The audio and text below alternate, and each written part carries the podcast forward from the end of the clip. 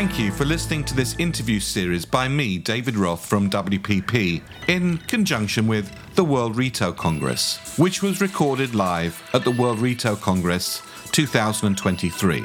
In this edition, I'm in conversation with Régis Schultz, the C E O of J D Sports Group. He began his career over thirty years ago in F M C G.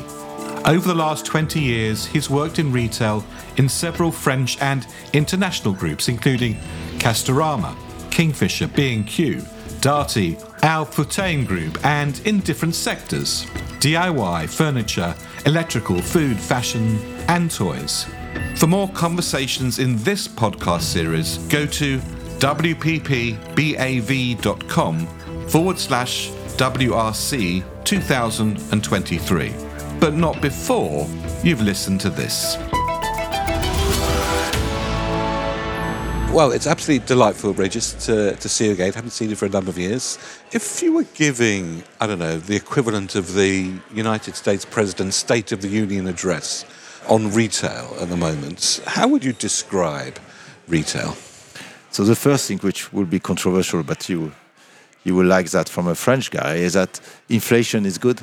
And I think that's... Well, uh, I think that's something where, you know, it's really, you know, w- the best year for retailer has been the seventies with double-digit inflation. So we should not, so inflation is not a bad news. Yeah, as long as it doesn't last for too long. Yeah, and as long as we have a low unemployment, which yes. is the case. So if we have the combination of the two, I think that retailer is benefiting from what's happening, and we can see that. So that's the first thing, which I know it's controversial, but it is reality. The second one I would say is that... Um, Um, I I think the good thing is that digital... So we had the, the crash test for offline and with COVID, and customer came back. And I think that we're starting to see, you know, something that uh, online is forever, but off, offline is forever. And I think that's something which is quite uh, reassuring for people who have store, and we see the winning formula. As soon as, you know, you had this crash test, investors are now realizing that it will not be one hundred percent online.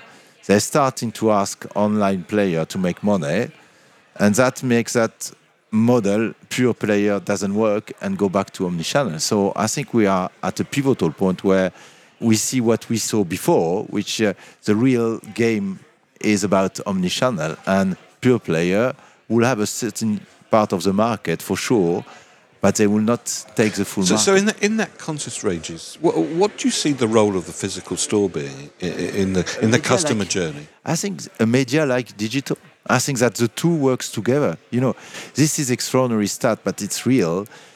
If I put a store in a town, my online penetration double, because it creates value. And at the same moment, ninety percent of our customers go online before going in store. So the reality is that it's one proposition and it's one media, a little bit like T V. It's a, it's a fantastic media because, you know, compared to T V, you can measure, you can sell, you can uh, interact, but it's a media, like the store is a media. So what you are looking at is the different media that you have and how you play with different, how you put more emphasis on one or the other, how you decide to, to put your money where you want. But it's a, it's no more than that, no less than that. Now, we used to work in a business together where we looked at the economics of individual stores. In what you're talking about now, how do you work out what the economics of an individual store is if, in a sense, the store has a greater gravitational pull than just the revenue that's generated in that physical space? We're starting to include in the CapEx the fact that we will increase our digital sales. We're starting to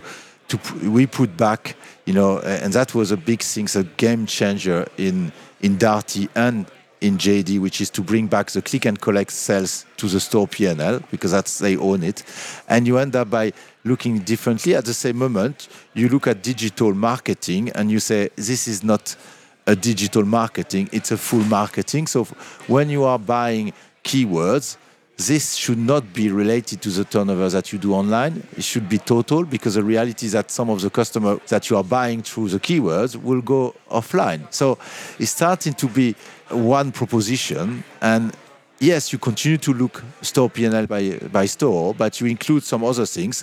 The same for digital. You start to say, okay, but some of the advertising online doesn't belong to online. Some of the I T investment doesn't belong to digital. You, for example, I'm looking at my P O S and my funnel. It's likely to be in the coming two years the same solution.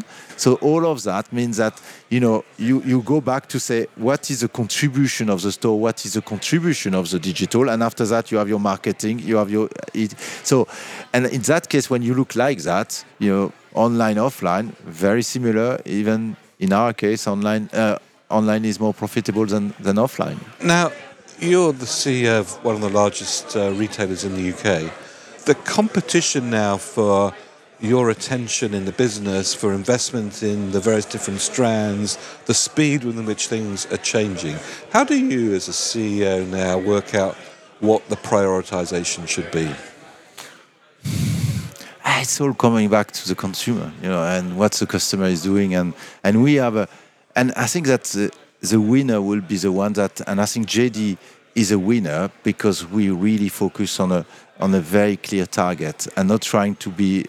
And the reality is that we are serving much more customers than the one we target. But if you want to have a really tone of voice, to have a share of voice that makes you, you know, emerge in all what you are saying, if you really target your customer and your key customer, you can do it. If not, you get diluted and you are just a, a wallpaper. You are just a noise, in the middle of many noise, and no one emerged. And I think that the success of J D has been this focus on the young adult, the teenager, and the fact that for this, so that means that we don't compromise that in, in terms of uh, putting money everywhere, and we just put the money where we believe we touch this customer. And it's true, we don't touch a lot of customers that come to us, but they come to us, and uh, and we make a big impact for those customers. What is it, Régis, about sport that's so compelling? Well...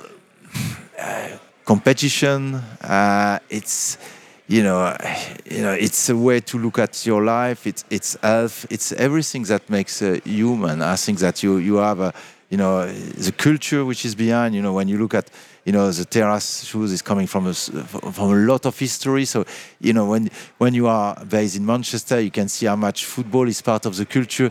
You know, I. We had a, you know, our business is global, so we we do uh, thirty percent in U K, thirty percent in Europe, thirty percent in, in U S, and ten percent in Asia. And I bring all my leadership, and we went to Old Trafford because I wanted them to understand what's the culture. And if you don't go there, you don't understand. So it is part of the culture. It's a different culture in different country, but it's so much. So that's the first thing. The second thing is that it's becoming, you know, it's incredible when you look at shoes in an airport, and I've become a, a shoes addict. And, you know, seventy, eighty percent are sneaker. You know, that was ten years ago. It would have been seventy, ninety formal shoes. That's, you know, it's incredible. The market has completely changed. And, and I know by my experience that when you move to sneaker, you don't go back to formal shoes. It's just too painful. So, and you see the same happening in apparel. You know, you want, you know, a COVID help a little bit. You want... Uh, only a little bit?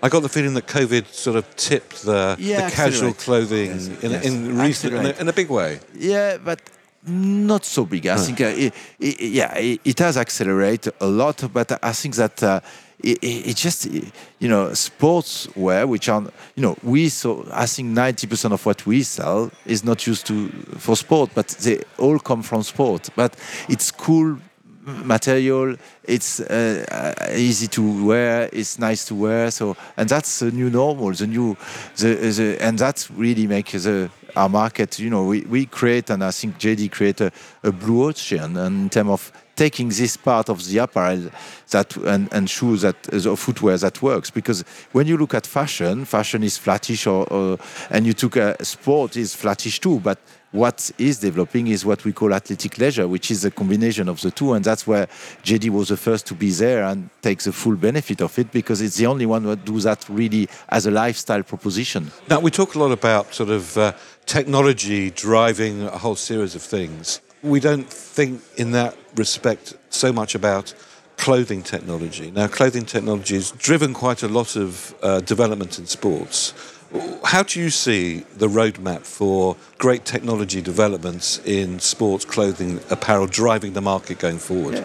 And I think we see what what's happening, that it become with competition and it end up by your day-to-day T-shirt and your day-to-day uh, underwear. And that's what's happening. You know, when we were discussing yesterday with Adidas and Nike the same around a bra, it, it's a, it's it will come that those bras that we are developing for athletes will come for the everyday, because they are much better, much more comfortable, and give much more uh, for the women than the ones that are been there uh, forever. So I think that's that's what you, you see. So the so what uh, has been developed for sports is getting to everyone. Well, Régis, it's been uh, wonderful to have a conversation with you again. It's nice to see you after all these years. One final question, which is, you know, given uh, you're located in Manchester, have you bought for all of your management team around the world tickets for the uh, F A Cup final yet?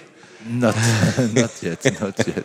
But I'm sure we, we will have some brands that will be happy to invite us. Excellent. That will be one amazing game and an amazing sort of Manchester derby. Yeah, yeah. Yeah. Régis, thank you very much indeed for joining thank me. Thank you, David. Thank